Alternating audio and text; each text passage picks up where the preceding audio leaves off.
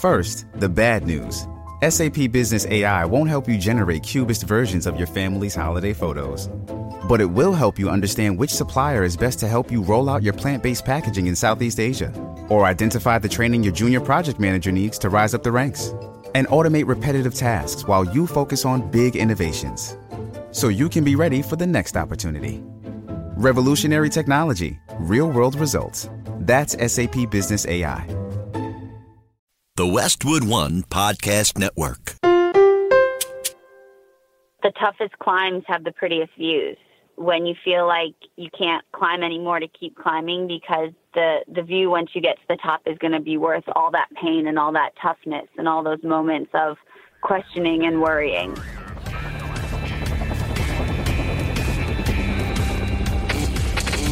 Never quit. Never quit radio. All right, everybody, welcome back to the TNQ Podcast. I'm your host, Marcus Luttrell. Every week, it's my job to fire you up, to ignite the legend inside of you, and to push you to your greatness.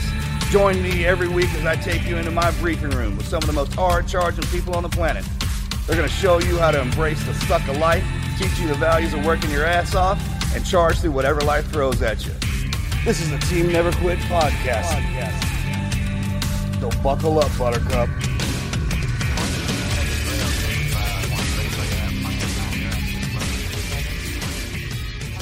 All right, guys, I was thinking the other day when I was listening to the JJ Watt episode, I know you guys have this like non-violence pact towards each other, but if you guys were to get in an arm wrestling contest, who would win?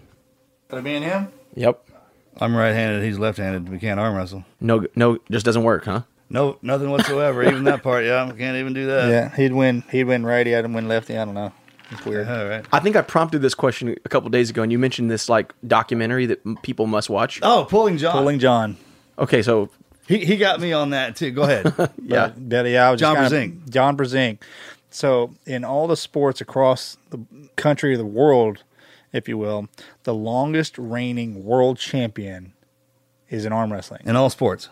In all sports. And it's this guy? It's this guy. John Brzenk. John Brzenk. They call him... You haven't seen this, you need to watch it. I mean, you don't even have to... It goes into the history of arm wrestling, and then there's multiple different guys. Does he have just one big bicep? Or is he overall? Yeah, no, it has nothing to do with biceps. I mean, biceps. Is he a big guy? No, very unassuming. He's he works at an airport, right? He used to. He just he worked for American Airlines, so he could throw in baggage, so he could get buddy passes to travel to the arm wrestling competitions.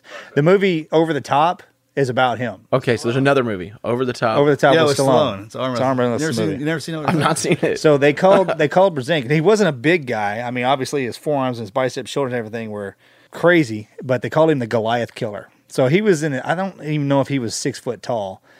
He was a heavyweight, or he wasn't a heavyweight. But in arm wrestling, every weight class goes, and then they have an all around. So, and he never lost for 26 years. Nobody could come to the table. Pulling John. And it is a great documentary. It got me into arm wrestling, I guess, about 6 years ago. I watched it like 6-7 times, man. Really got big into it. I looked it up on Netflix. It wasn't there, so I think they took it off. I think they took it off, but you can find it on YouTube. Okay. It's well worth it just to watch it, because it's present day, and actually he's a Russian, up-and-coming Russian. The documentary follows three people. It follows John. It follows another guy from West Virginia named Travis Bajan. Travis, yeah. And then a Russian man that's and arm wrestling's big in Russia, right? Travis Bajan is the up and coming new hotness, but he's got a mouth. I mean, he talks more shit than Muhammad Ali, and he's a lefty. To date, right now, he's still undefeated left handed. He's the number one guy, but.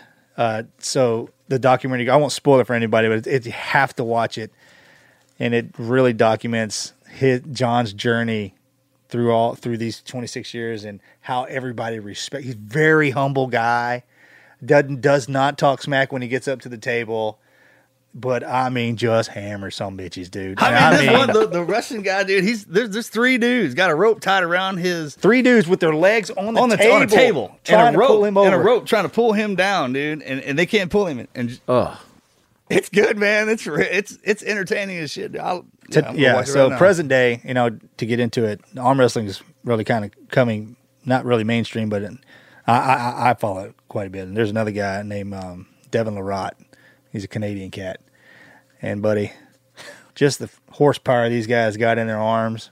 Every now and again, you'll be thumbing through the channels and find some arm wrestling on, you know, ESPN 8, the Ocho or something like that. I don't know what it shows up on, but it's something, man. The cast of characters, because John is so, he's quiet, and Travis, like I said, he's Muhammad Ali. He's got a mouth on him, man, but it plays into the whole deal, and it's well made. Everybody, I mean, guys are your size. They're from all walks of life, but it doesn't matter when they get to the table. I mean, because like Devin is like 6'6", he's got really long arms, but he'll come up against another guy whose arms half as long, and it is all technique. And to watch these guys, forms like a sack of pecans, dude. Man, they just get in there and just jerk that, dude. The back and forth, dude. The best one liner.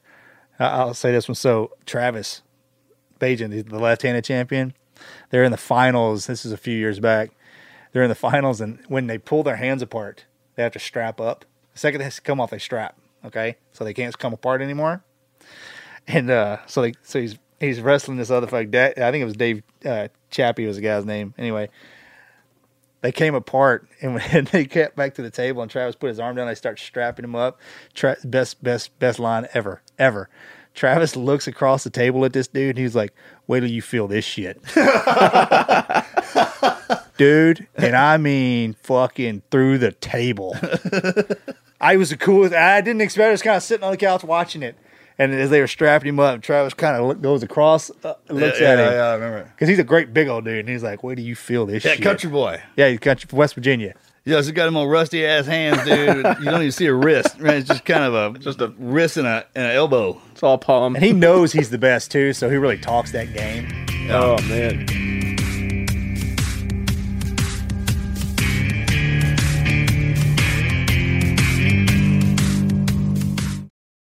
This episode is brought to you by Paramount Plus. Get in, loser! Mean Girls is now streaming on Paramount Plus. Join Katie Heron as she meets the plastics in Tina Fey's new twist on the modern classic. Get ready for more of the rumors, backstabbing, and jokes you loved from the original movie with some fetch surprises. Rated PG-13. Wear pink and head to ParamountPlus.com to try it free.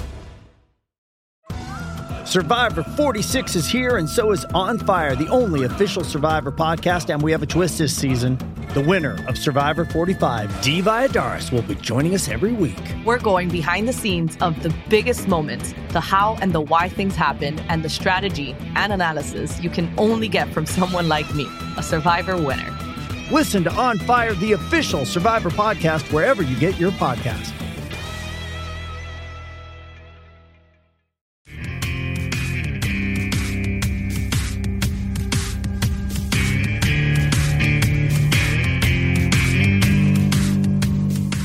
That takes me right into today's Patreon question of the day, which comes from Todd.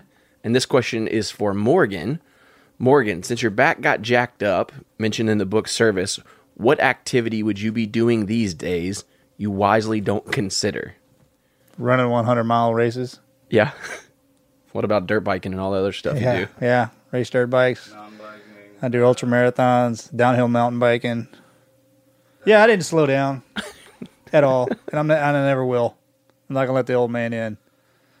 It's better to wear out than rust out, Todd. That's my philosophy on life.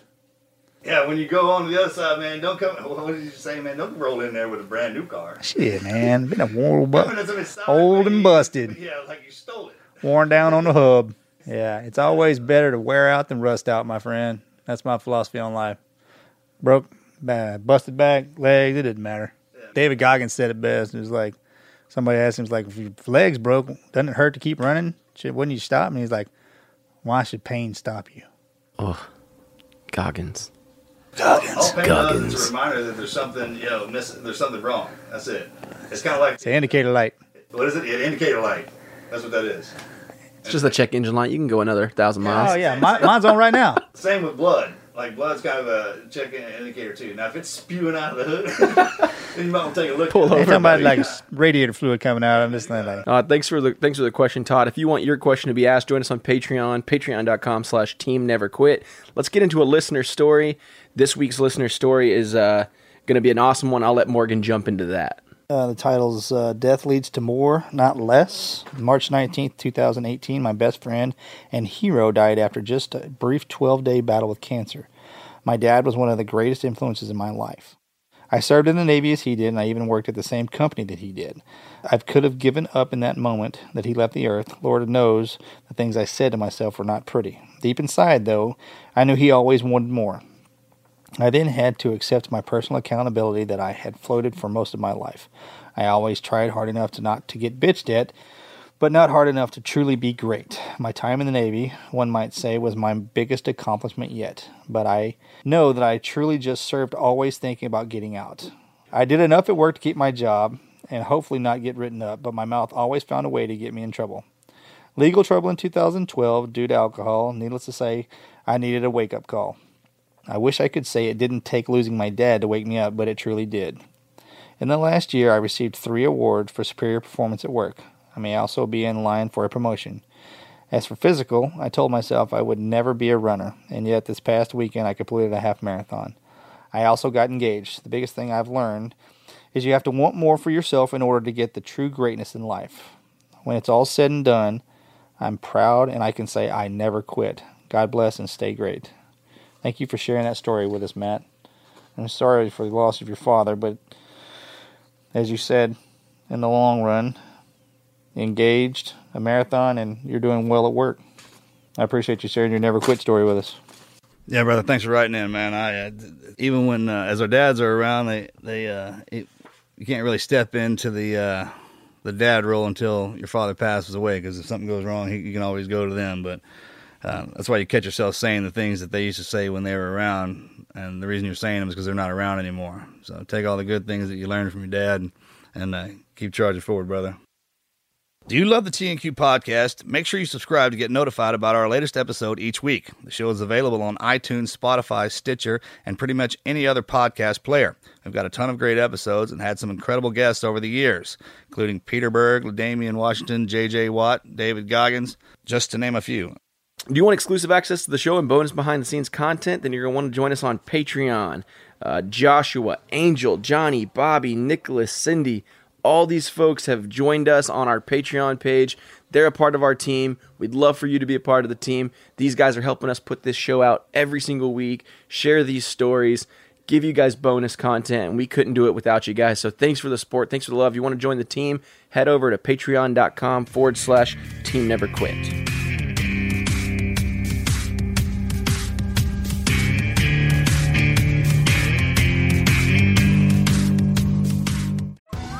Survivor 46 is here, and so is On Fire, the only official Survivor podcast, and we have a twist this season.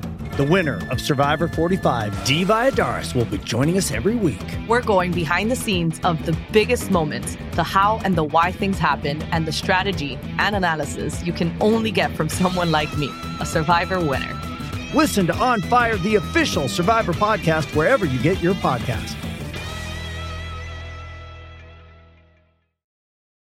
Does Monday at the office feel like a storm? Not with Microsoft Copilot. That feeling when Copilot gets everyone up to speed instantly? It's sunny again.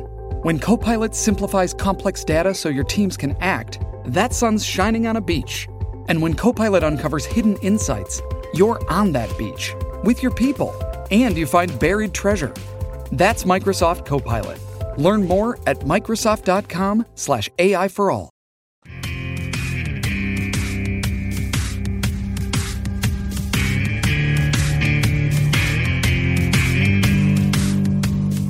My name's Morgan. How you doing? I'm Marcus's older brother. I'm the best kept secret in the family. That's right. In the family, they would say I was kind of what was left. I'm Marcus, and to everybody out there on the team, this is Victoria Allen, and her story, from what we hear, is just unbelievable. How do we say? So is Arlen? Do we say your name Arlen? Is that how you pronounce your last name? So we say it right. It's Arlen, yeah. And then we got Andrew hiding behind the back, make sure all this goes down right. Hey.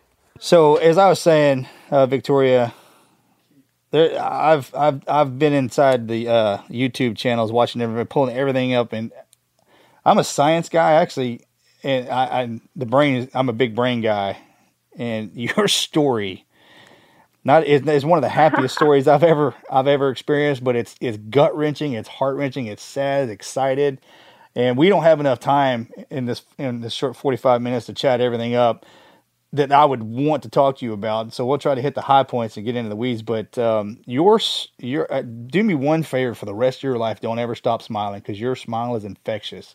It has got to be the prettiest smile I've ever seen. Oh my gosh, thank you. And so every time, when I'm watching ESPN, the highlights on ESPN, and then your videos of Dancing with the Stars, and when you were on Megyn Kelly and so on and so forth, man, every time you crack a smile, it seemed to levitate the room. And I wanted to personally tell you that. Oh, thank you. That means a lot. I appreciate that. It's sometimes it takes a lot to smile. I think we all know life can get a little challenging. Oh, it absolutely can. And that's the reason most people come here, to kind of they get in those challenging situations and they're looking for some ways to kind of get out of it. Or if they're not in a challenging situation, they're trying to get some knowledge to further the understanding of the hardships of life and how they can just prevent it. And when it comes to your story and what you've been through in your capacity, I mean, it's unbelievable. Like my brother said. So if you wouldn't mind explaining some of that and kind of giving a background on yourself, and then please get into your never quit absolutely. Story. There's some specific questions I cannot wait to ask you. I'm so excited. Yeah. So when I was 11, I developed two incredibly rare neurological conditions, and basically went from this completely healthy, normal kid to a complete vegetable in a matter of 3 months. You know, I lost the ability to walk, talk, move, function, cognitive, everything just started to shut down. But the doctors didn't really know what was going on. So in the beginning, they told my parents I was doing it for attention, and which still baffles all of us. But I'm one of triplets. So I come from a family that doesn't step down from a challenge. And so my parents really dove in and were like, well, we're not giving up on our child. And unfortunately, it wasn't until it was too late that doctors figured out what had happened and figured out they had made the mistake, because what most people don't realize is that there was this very small window in which the doctors, when they were calling me crazy, could have completely treated and reversed what was happening to my body. With a single injection, from what I understand, right? The rarity, steroids, a round of steroids, this all could have been avoided. And so, but we didn't find that out till later on. But at this point, I was basically what was considered a lost cause. And my parents were told that I would either die, and if I didn't die, I'd be a vegetable the rest of my life, and they should put me away in a home and move on with some sense of normalcy in their lives. And, you know, my parents refused to accept that. My whole family refused to accept that. And what most didn't know is I was completely aware. So I'm hearing all this going on around me and being like, wait a second, no, this is not how my story ends. And really had to kind of lean into my faith and lean into kind of that this, you know, you write your own story, and how do you see your story ending? And so that really kind of was the next four years for me. So let me ask you this, Victoria. When you were, and the reason I'm asking this because I want everybody to hear this and know in case they see this happening. When you were slipping into this vegetative state, but you say you were cognitively aware, which I understand what that means, but was that the case the entire time, or did you fade to black and come back into kind of reality? Yeah, so I faded into, it was about August of 2006. I had this the worst headache. It was literally as if a car was running over my head, and then everything went dark. And so for about a year and a half, I kind of drifted in nowhere land, and then came to not realizing that I was locked in. So I'm trying to have a conversation, trying to figure out where I am, trying to figure out what's going on. And no one can hear me and no one's responding. And so that's when I realized that something was really, really wrong and that I was locked in. So when you were locked in, were you aware? Yeah, could you see? I mean, did you sleep? Was it like a normal, how was your day locked in and like that? So, I mean, you have sleep cycles. So the difference between a coma and locked in, so a lot of people get it mixed up. A coma is like you're unconscious, but locked in, you're conscious, but unaware to move, unable to move or do anything. So you're basically a prisoner inside your own body. And so I had sleep cycles. I could see and hear, but I had no control of where my eyes were looking, or I had no control. I literally, all I could do was think. And so, so basically, you could say anything you wanted to in your mind about whoever's standing around you, and they had no idea. Oh, for sure. Yeah. Yeah. Right? Yeah. And so, so I was basically a prisoner. Yeah. So I lay in bed for about 4 hours at night, and I start to hurt all over. Were you experiencing and reading the book and understanding? And I know that's what really got to me. Did they have you on some sort of pain regimen, or were you just suffering through that? Because I can only imagine laying down for four years. That, yeah. Laying down for 4 years. Could you imagine that? Yeah, I was in so much pain. I was having seizures 20 hours a day. I was having migraines constantly. But there's nothing worse than not being able to cry and not being able to say that you're in pain and not being able to speak up for it. So they had no idea. I mean, I think they tried to, and my parents were very much aware of trying to make me as comfortable as possible. But when you can't verbalize what you're feeling, no one can read your mind. And so I was in unbearable pain, and there's nothing worse than being in pain and not being able to cry and scream and be like, help me. So that's when I really learned how to kind of meditate in a sense, and how to meditate. Shift my brain and go somewhere else. I always would go to a specific spot on the, so I grew up on this beautiful lake. And that's always my happy place. I mean, that's where I've kind of run away this month, because the last 8 months have been insane. So I ran away this month to the lake, and there's a specific view that, also that might start sounding funny because it's starting to rain. There's a specific view that, that I went to. And so when I was really sick, I would just go to that view and just try to imagine that and meditate on that. So let me ask you this: when we're locked in, and you do the meditation, but we're here for 4 years, do we sing songs in our head? Do we do math problems? I want to know how, for anybody on the outside that would be looking in, how did you live your life? Because obviously it was all internal, but you had to do something. I think I tried to practice a lot of gratitude, and then I would do math problems. I would pay attention. There were so many machines that were, going off. So I'd find patterns and sounds. I really tried. My biggest fear was losing my mind, literally, losing my brain power. So I would spend a lot of that time. Trying to work my brain and trying to get my brain to keep functioning, and also give myself a bit of, a reality check and be like, all right, my name is Victoria.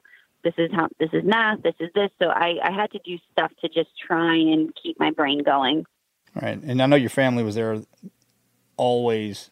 I guess this doesn't even compare to what you had to go through. I mean, in that kind of 4 years or something. Wow. Yeah. Well, and what we did for a living, we spent a lot of time underwater, and me and a buddy of mine, hours, 8-10 hours underwater at a time, in pitch black water, and it's truly, it's kind of locked into that space. So you can't see anything, can't hear anything.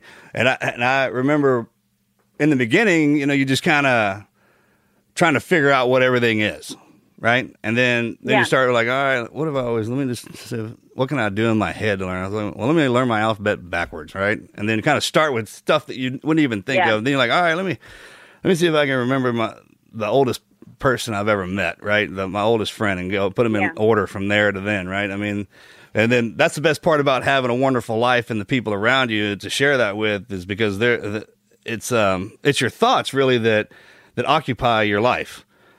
And when you're not, other than that, you're making your memories, you're going out. That's what your body's for. It goes out and stimulates the brain and locks everything in. So if that's taken away from you and all you have is your mind, then that's the great part about having a family and everything like that.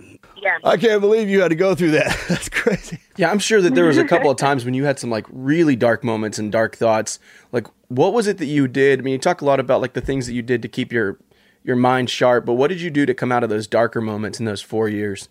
I found my faith.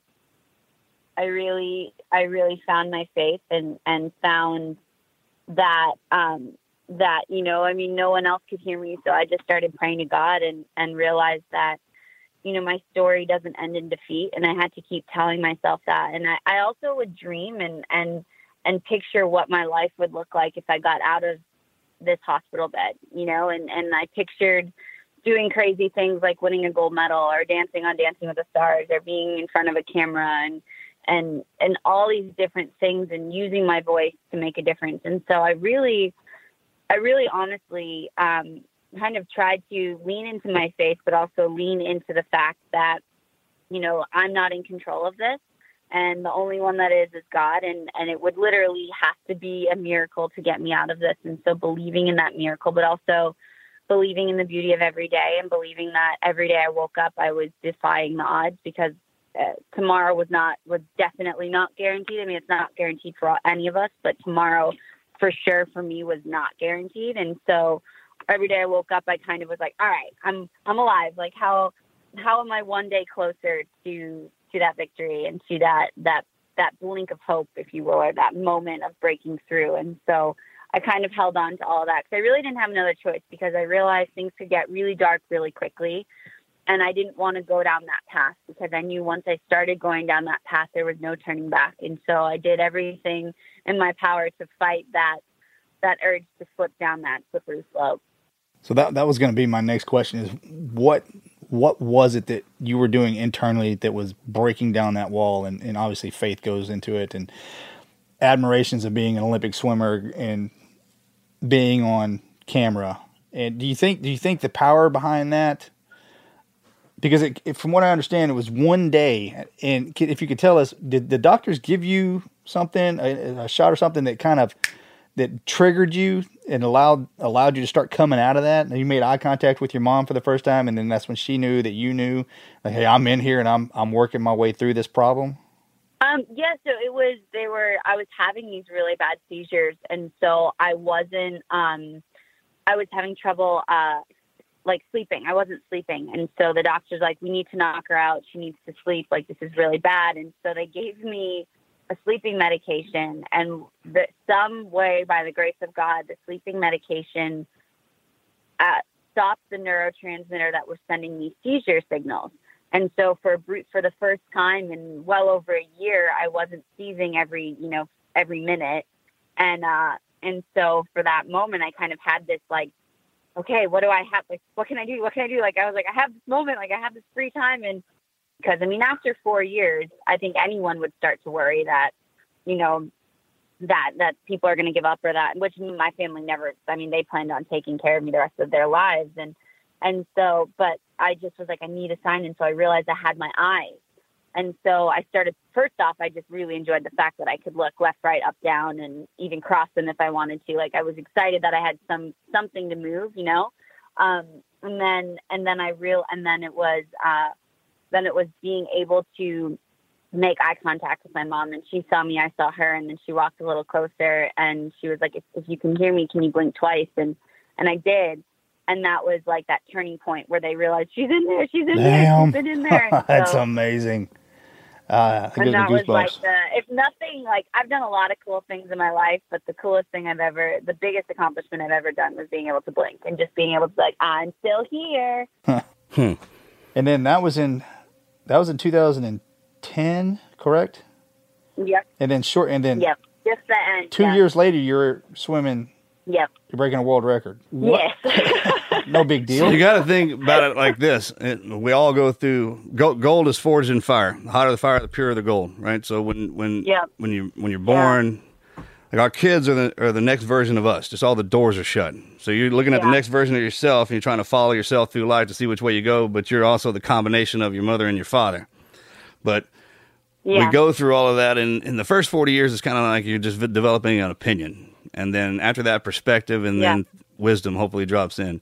But the older we get, we with the noise and everything that's around us, we can't really concentrate on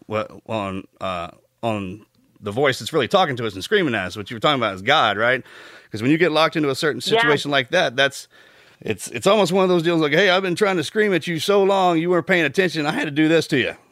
And, you have no choice. Right, I got you now. I like to call that detention, right? Like you just got strapped into detention, so all you can do is just focus on what you're supposed to.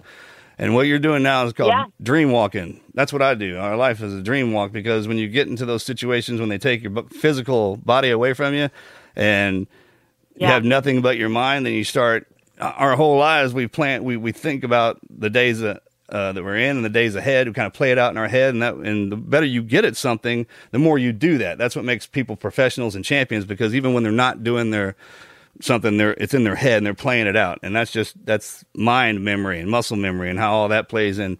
Yeah. So the fact that, I mean, you spent those, once you figured out the plan and what was really happening, and that you're not really in control of this, man, you just kind of running, you're working for somebody else now. That, all right, well, all I have to do ultimately is sit here and plan out the rest of my life and how I want to do it and how much fun I want to have until they take it away from me again. And when you're doing that, everything that you thought of is played out. Because you've already played it out. There's no other way. If it's already in your head, right? And then you've thought about it so much, and you've conditioned yourself, the body will naturally react and follow it. The problem most people have when they're switching kind of routines, I could say 2 weeks. If I want something, I usually wait 2 weeks. If I still want it, then I'll put money away to go buy it. And same way with working out or doing anything to develop a habit or to get rid of one. The mind and body, once it gets locked into something, it creates a routine. That's why the body kind of shapes itself around that routine. And then all of a sudden you're like, hey, I want to work out. So when the mind is ultimately convinced it wants to do that, it starts going to the gym and it starts working out. Well, the body hadn't been there yet. And it starts to get sore and complain and you know, it's like, hey, I don't want to do this. Let's get back to it'll do everything it can through those 2 weeks to bring it back to that old routine. But the minute you pass that point, and ultimately once somebody recognizes it, they're like, hey, man, I understand what's going on with you, all right? And it's a slow process, but it's fast, right? And once your mind is conditioned to understand that, hey, there is no going back, this is what I got to do, this is how it's going to play out, then you just start doing that. You dream walk, man. Everything that you do, you make up for those times that you were locked down, kind of. Yeah, for sure. And that's what's so important about having the family around. I mean, because they know who you are and what you've been through and what you're capable of. And if you can go through that, because that's where the anguish comes from. It's internal, right? I mean, we kind of beat ourselves up on the inside and everything. So you have plenty of time to just sit and think about all that and play it out in your head and understand that, hey, wait a minute, you know, good, bad, or indifferent. There's nothing new under the sun. Just the people are new, and they're just trying to.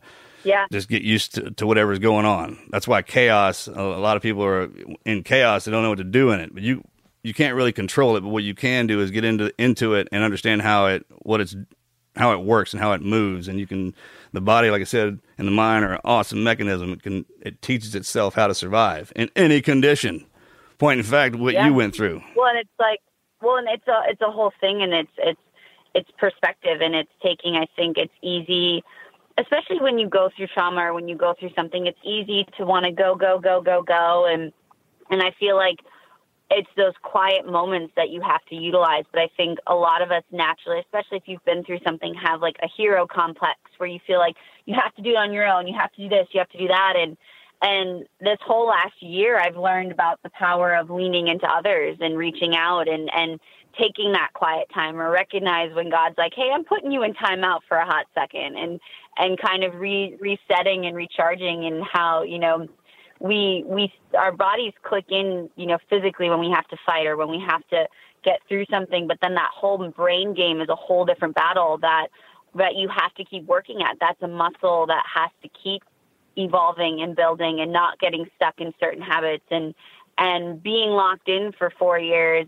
I feel like sometimes my brain still thinks it's locked in. And so I get caught up in my head, and, you know, sleep deprivation and stress and an overbooked schedule tend to like amplify all of that. And then it's like, you fall flat on your butt, and you have to be like, all right, reset, like, let's figure this out. And then let's work through that and work out, and then reach out on that too. But it's so fascinating how the brain and body work, and how you have to keep kind of both in check. But it's a lot easier to keep your body in check versus your brain. Your brain is a bit of like a wild card, and it's like, whoa, whoa, whoa, like change the channel, or let's sit down and shut the TV off for a hot second and evaluate that. And in the beginning, I mean, your body was at that age was growing faster than your mind was, right? Everything was kind of maturing faster in the body, and your mind is still doing the kid thing. And then when you went into that, you came out ahead of it. So there's a lot of situations I imagine you get into that your mind is prepped for it and like, hey, I know we can do this. I already got it here locked in the head. Just the body's like, wait a minute, I hadn't done this yet. Yeah, like, Mayday. Yeah, right. So that's when you hit that wall. Yeah, yeah, for sure. But then I think sometimes you're at that point where you're like, am I going to let this wall knock me down or am I going to break through it? And there's been times where I've been knocked down, but then there's been other times where I break through it, and it's being okay with either outcome. Like if you do get knocked down, like take a breath and okay, that wall wasn't meant to be broken through. There's another, there's another way to go about this. And then other times you kind of feel that fear and feel that, that breaking point and you just break through. And so it's like finding that balance, but also being kind to yourself too, that like, hey, I need a little help breaking down this wall and not being afraid to reach out and ask for that. Oh, well, that's one of the coolest parts of where you're at right now, because that's the Lord's way of saying, hey, you're not paying attention. I'm gonna stop you right there. And it's not exactly. It's not a wall or anything. It's like a pit stop. Like, all right, I guess I gotta go in here for a second and evaluate or let something catch up. You in time out. Yeah, it's time. Yeah, exactly. Yeah. Time out, detention. He's like, all right, fine. I wouldn't. And ultimately, when that's happening because everything is going smooth. Your mind, you're headed, you're locked. I'd say locked in. Now that term is actually, it's not a bad term, being locked, because that's what we say when we're in the teams and we're fixing to go in and train or we go on a mission. We say, hey, lock in. Right. So, which means get your mind. That's why I titled my book. It's a multifaceted title. It's brilliant. It really is, because and that's what most people search for, that ability to clear their mind and lock in to that moment and to get your mind and your body on that same level. And it truly is a gift. And like I said, once you have that ability, the way you're going too fast is when you hit the pit stop or the timeout. Yeah, and when everything kind of goes on pause, or your path that you thought you were going on gets a little derailed, or people, it's like God clears space and is like, whoa, like you need to like let's take off your little sunglasses and see things and evaluate things and how you're doing, and it's always, I feel like those breakdown moments where you feel like you've broken down is usually the moments where you have to take a breath, you have to evaluate, because a breakthrough is coming. Right. And that there's been so many times where I've been like derailed off the street and I'm, broken down, not literally, but like broken down. And then what has come from that is a breakthrough. And so I think it's understanding that just because you're broken down doesn't mean that it's a pit stop. You're stopping because God is trying to put you on the path of where you're supposed to go, but wean out the traffic and wean out the unnecessary things or the things or people or places that are going to stunt that or get in the way of that, because your journey and your destiny is too precious to let anything get derailed. And when you go, you have to kind of trust that. But so many of us fight that, like fight those closed doors, fight those, put a question mark where there should be a period. And it's like, no, you just have to let go, surrender, and trust your journey, because that breakthrough is coming. But if you spend too much time like fighting the breakdown, then you'll never have your breakthrough. Yep. That's what I always say, let go. And that ego gets in the way. That's that voice kind of that pulls the car to the left or the right a little bit. And I always look at it like, we never get out of school. So on Monday, imagine after the summertime, we're all in the same school. We're just in different grades. And what happens is on Monday you go in and you're kind of like, man, you're learning new information. She's like, I didn't have any idea. That's why Mondays are kind of bummers. Like, I just wasn't paying it. I don't know if I wasn't paying attention. I shouldn't get it. And then Tuesday is kind of, you hear it again. Wednesday, usually a pop quiz and you're getting your battle rhythm, your flow. Yeah. Thursday, test day, or Friday's a test day. And then Saturday you got off, right? And Sunday you're kind of relaxing again, and then you go back in it. And it's just every day. It's literally when you came out of that, starting over. But you got all the knowledge that you have, but your body just started over in kindergarten. And then you kind of, that's my brother and I say, from zero to 40 is just kind of training, right? You don't know what you are or who you are at all. It's just, when I say gold is forged in fire, it's because of the first 40 years is supposed to be in that dark spot, man, just kind of testing you and molding you into what you're supposed to be. And then you take all that knowledge at 40 and you start over and you go in a completely different direction, like you're in kindergarten. But your body has to catch up with your mind, and then it's just starting over with just the basic stuff. Just like you're like, hey, I'm in colors and numbers and just anything. Just listen, right? Just pay attention. Just open your ears and just listen and watch, and you get a whole new taste of what's going on around you when you're dream walking. yeah. like you are. Yeah. Speaking of that, Victoria, what was that transition like from really having to depend on yourself for those 4 years, dealing with your mind and overcoming that, and then transitioning to this journey where you have to relearn everything and you have to start to rely on more of the people around you? What was that transition like? Hey, it's Kaylee Cuoco for Priceline. Ready to go to your happy place for a happy price? Well, why didn't you say so? Just download the Priceline app right now and save up to 60% on hotels. So whether it's Cousin Kevin's Kazoo Concert in Kansas City, go Kevin, or Becky's Bachelorette Bash in Bermuda, you never have to miss a trip ever again. So download the Priceline app today. Your savings are waiting. Go to your happy place for a happy price. Go to your happy price, Priceline. As humans, we're naturally driven by the search for better. But when it comes to hiring, the best way to search for a candidate isn't to search at all. Don't search, match with Indeed. When I was looking to hire someone, it was so slow and overwhelming. I wish I had used Indeed. If you need to hire, you need Indeed. Indeed is your matching and hiring platform, with over 350 million global monthly visitors according to Indeed data, and a matching engine that helps you find quality candidates fast. Ditch the busy work. Use Indeed for scheduling, screening, and messaging so you can connect with candidates faster. And Indeed doesn't just help you hire faster. 93% of employers agree Indeed delivers the highest quality matches compared to other job sites, according to a recent Indeed survey. And listeners of this show will get a $75 sponsored job credit to get your jobs more visibility at Indeed.com/podcast. That's Indeed.com/podcast. Terms and conditions apply. I mean, it's all been not easy, but I think for me it was the hardest part, which I think whenever I've said this before has always made people go, wait, what?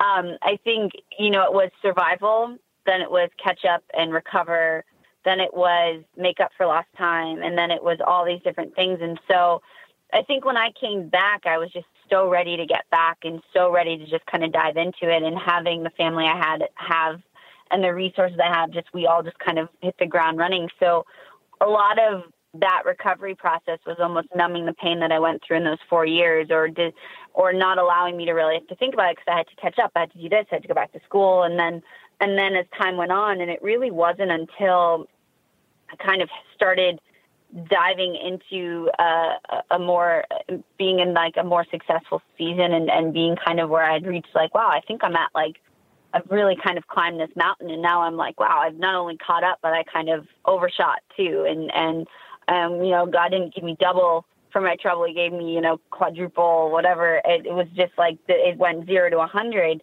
And so I almost found that was harder, because when I got to kind of that top of the mountain where I realized, wow, like, this is all happening, and I did it, that's when the real battle started, because that's when I started to have to feel and have to evaluate. And I think when I was writing my book was really one of the darker times for me, because when you're going through it physically, you're just going through it. And when you're in this recovery mode, you're just recovering, because you know where you're trying to go and you know what you want to do. And then it wasn't really until I kind of got there and I was doing it all and then doing more of it. But then I was in the public eye and all these different things that I was like, oh man, like, oh boy, mayday, and that's when I started leaning on people. I think I was fiercely trying to be independent, trying to do all these things. And so everyone was like giving me the resources and stuff, but I was like doing it on my own and working on it. And then I think when it came time to, when it was like when most people would least expect it, was when I started leaning on others. And I think that was harder than when initially, because initially I was like, all right, I got to do this, but I also physically, couldn't hold my head up and different things, and couldn't hold a pencil or a fork. And so those are things I just learned, and I was fueling the frustration and all the pain I'd gone through in those 4 years into that recovery, that I didn't really stop to think about it. And it really wasn't until about like a year ago or a year and a half ago that I did kind of struggle with leaning back onto other people and leaning and being in the position I'm in and doing all the things that I do now. For anyone who hasn't gone through what I've gone through would be stressful, and who isn't my age would be stressful, but then you throw in all those other things. It's kind of this, it can at times be a bit of a tornado. And so it's learning to kind of reach out. It's learning to embrace the timeouts, but also like my family and the people in my life being like, hey, like, we're here. and we got you. And it's okay to take your superhero cape off for a little while and have your sidekick or have someone that will help you through. And so I think that was harder than the actual recovery thing. The recovery was more so just got to get back to life, got to get back to school. I had such kind of a concrete layout that I had planned. And then, but I really, in all honesty, I had to prepare to die for 4 years. So I really technically, I dreamed about living and I was excited about living, but I didn't really prepare to live. So when it came time where I was out of the recovery mode, I was out of the catch-up mode, and I actually could start living, which was about, a year and a half ago, 2 years ago, that's when the challenge started. That's when I was like, oh, I didn't prepare for this, and it wasn't, and by the grace of God, it wasn't just, I wasn't going back into this ordinary life. I got thrown into this extraordinary life, which is a blessing, but with every blessing comes burdens and comes this like double whammy of like, well, why did I live? And how do I do this? And then you throw in all the other external factors. It was just kind of a bit of a tornado that like when the I kind of have a term with my, with kind of my circle that I'm like, sometimes it rains. And when it rains, I have to reach out and be like, hey, I need an umbrella, or I need a moment. And so, 4 years they were helping you and you were helping yourself. And then when you come out of that, when you say it's like a tornado, it sure was. There's a tornado, everything in your mind. I mean, it was just swirling around in there, everything that you had ever, cause that's what life is those memories, right? And how impactful they are in your head.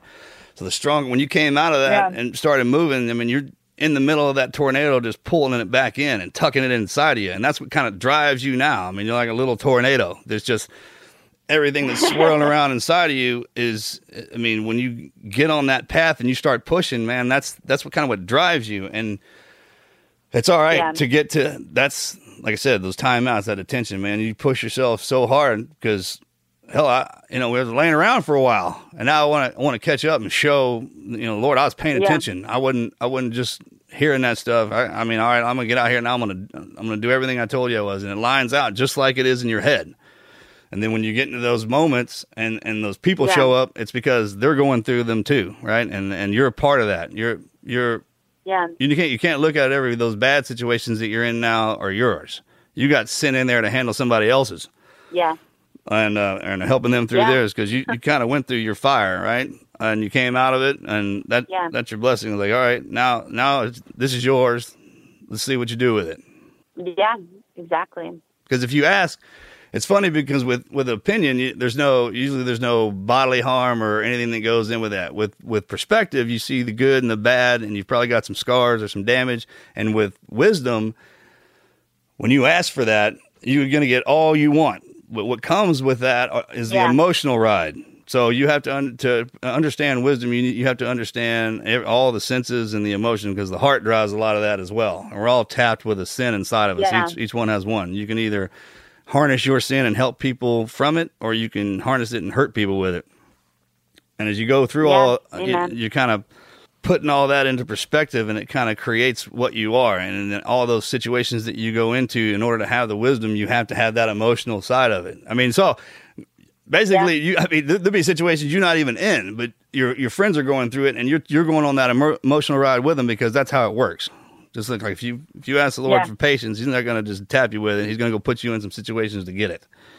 So it's, everything that you ask for, you dream for, because in that quiet spot it was just your voice with a straight link up top, right?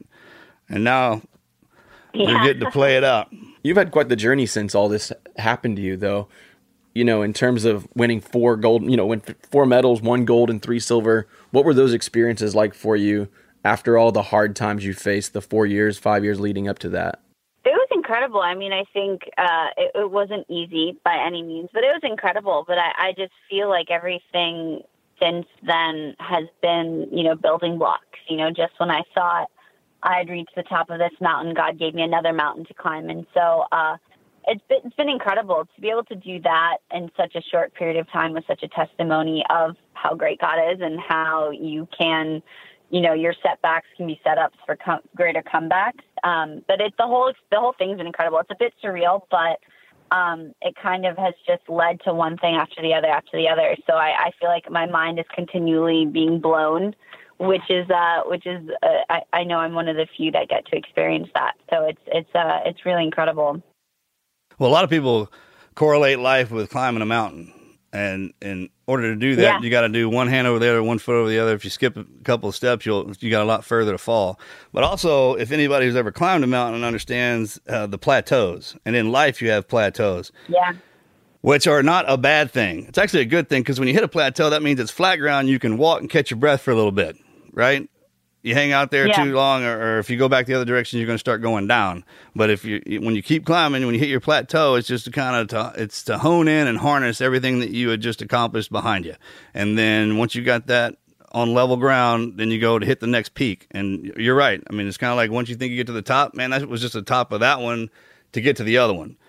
And you don't ever stop climbing. I mean, to come out of that to be, Olympian, Dancing with the Stars, did all of that come out of being locked in, or was that there beforehand and that just locked it in? I think it was a mixture. I think like I had these impossible dreams, when I was little. But I think being locked in was where I was kind of fueling up to really just go after the impossible. I think before it was just these little impossible dreams or these fun little pipe dreams. And then, you go through what I go through and then come out and you're like, I'm just going to go for it. I've got nothing to lose, but everything to gain here. So if you could tell anybody who's going through something, is there a phrase you say? Is there a pass down? What's your kind of outlook on what you would pass to somebody in their hard times in life? I think that the toughest climbs have the prettiest views, and that when you feel like you can't climb anymore, to keep climbing, because the view once you get to the top is going to be worth all that pain and all that toughness and all those moments of questioning and worrying. And so the toughest climbs have the prettiest views, and to stay your path. It's the moment where you feel like giving up, or where you feel like it's not going to happen, or you feel like you'll never get there, is usually right before your breakthrough. And so to hold on to that and trust that breakdown is just getting you geared up for your breakthrough. Well, that's brilliant. That's a good one. I hope you don't mind if I steal that. That's something, man. No, please, by all means. I tell you what, just amazing. You're an amazing human being. Thank you so much for coming on here. I tell you what, before we close this up, can you tell our listeners or tell the team how they can follow you, find you, and what you got coming up, what you got going on? Yeah, I'm mostly active on Instagram, so they can follow me on Instagram. It's at ArlenV1. And then I have actually a clothing line with a collaboration with Jockey coming out next month. So that's kind of the big, oh, congratulations. And I just finished taping. Oh, thank you. And I just finished taping American Ninja Warrior Jr. And then my foundation, the Victoria's Victory Foundation, we're doing a lot of good work. So those are kind of the three big ones going on right now in my life, and just trying to make most of this second chance I've been given. Well, you're a ninja, all right. I tell you what, there's no doubt about that. Part of ninja training is that mental part. You that usually comes at the end of it, but you got it out of the beginning. I tell you what, thank you so much. I'm inspired. Well, you guys inspire me, and I'm so honored to have been on this. So thank you guys so much. I really appreciate it. You bet. Take care of yourself and have a great rest of your day. Thank you. You as well.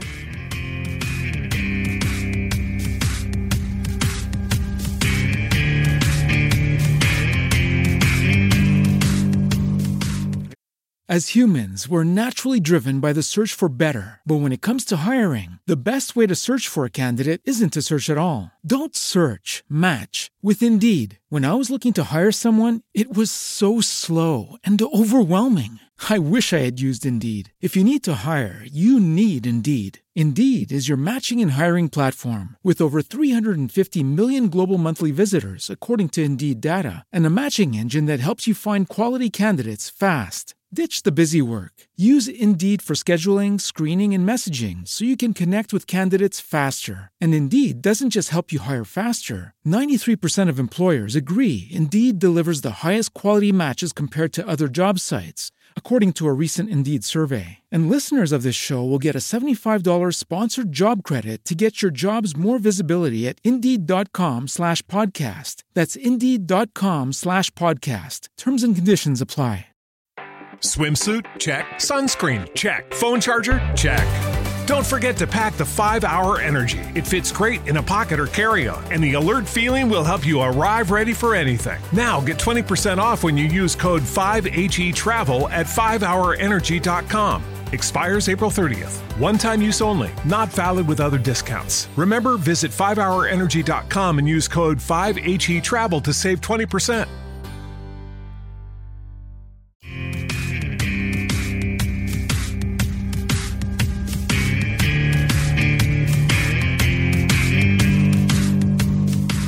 That was probably one of the most amazing conversations, the most amazing individual that I've had the opportunity to speak with, because if you just lay her story out, at the age of 11, comatose state, 2000, comes out 4 years later, 2010. The only thing she could do is blink her eyes. 2012, she wins the gold medal, breaks a world record in the Paralympics. And then 8 years later, she's up at Dancing with the Stars and still can't feel her legs. I mean, there was 1,001 questions I wanted to ask her, because I think her story and what happened to her, because she had not only the cognitive disability, but the physical disabilities as well. And then here she is, not back to baseline, but close enough that she can have a functional life. What did she, we didn't get to get into it, but what did they give you? What did you do? What rehab modalities did you use to get you? I saw her do a box jump. I swear the box is 4.5 feet. She was incredible. I mean, people talk about getting in their heads and like having mental blocks. Imagine being in your head for 4 years. I don't know if you guys read her book or not, but her first words, y'all know what that was? Nope.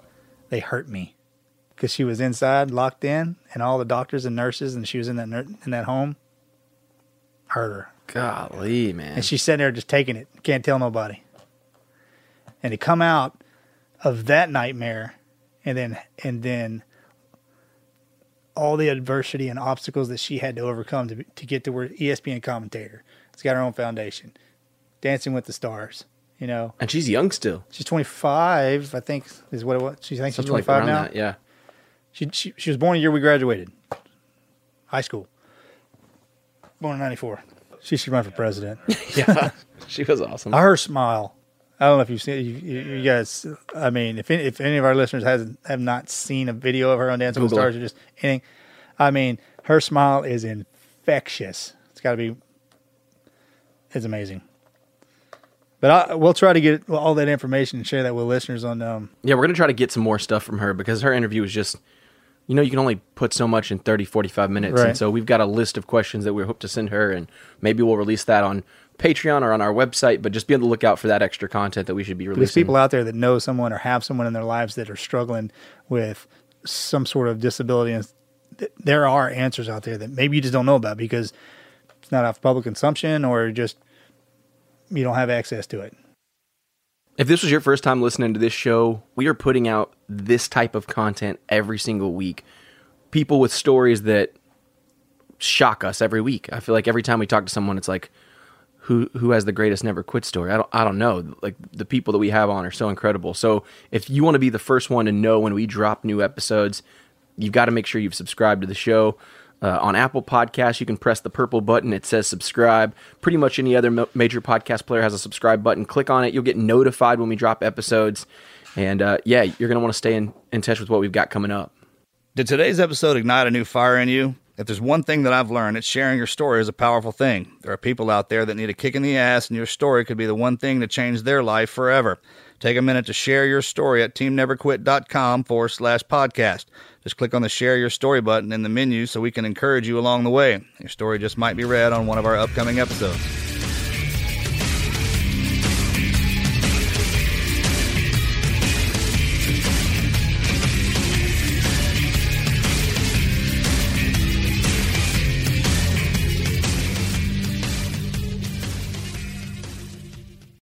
As humans, we're naturally driven by the search for better. But when it comes to hiring, the best way to search for a candidate isn't to search at all. Don't search, match with Indeed. When I was looking to hire someone, it was so slow and overwhelming. I wish I had used Indeed. If you need to hire, you need Indeed. Indeed is your matching and hiring platform, with over 350 million global monthly visitors according to Indeed data, and a matching engine that helps you find quality candidates fast. Ditch the busy work. Use Indeed for scheduling, screening, and messaging so you can connect with candidates faster. And Indeed doesn't just help you hire faster. 93% of employers agree Indeed delivers the highest quality matches compared to other job sites, according to a recent Indeed survey. And listeners of this show will get a $75 sponsored job credit to get your jobs more visibility at Indeed.com/podcast. That's Indeed.com/podcast. Terms and conditions apply. Swimsuit? Check. Sunscreen? Check. Phone charger? Check. Don't forget to pack the 5-Hour Energy. It fits great in a pocket or carry-on, and the alert feeling will help you arrive ready for anything. Now get 20% off when you use code 5HETRAVEL at 5hourenergy.com. Expires April 30th. One-time use only. Not valid with other discounts. Remember, visit 5hourenergy.com and use code 5HETRAVEL to save 20%.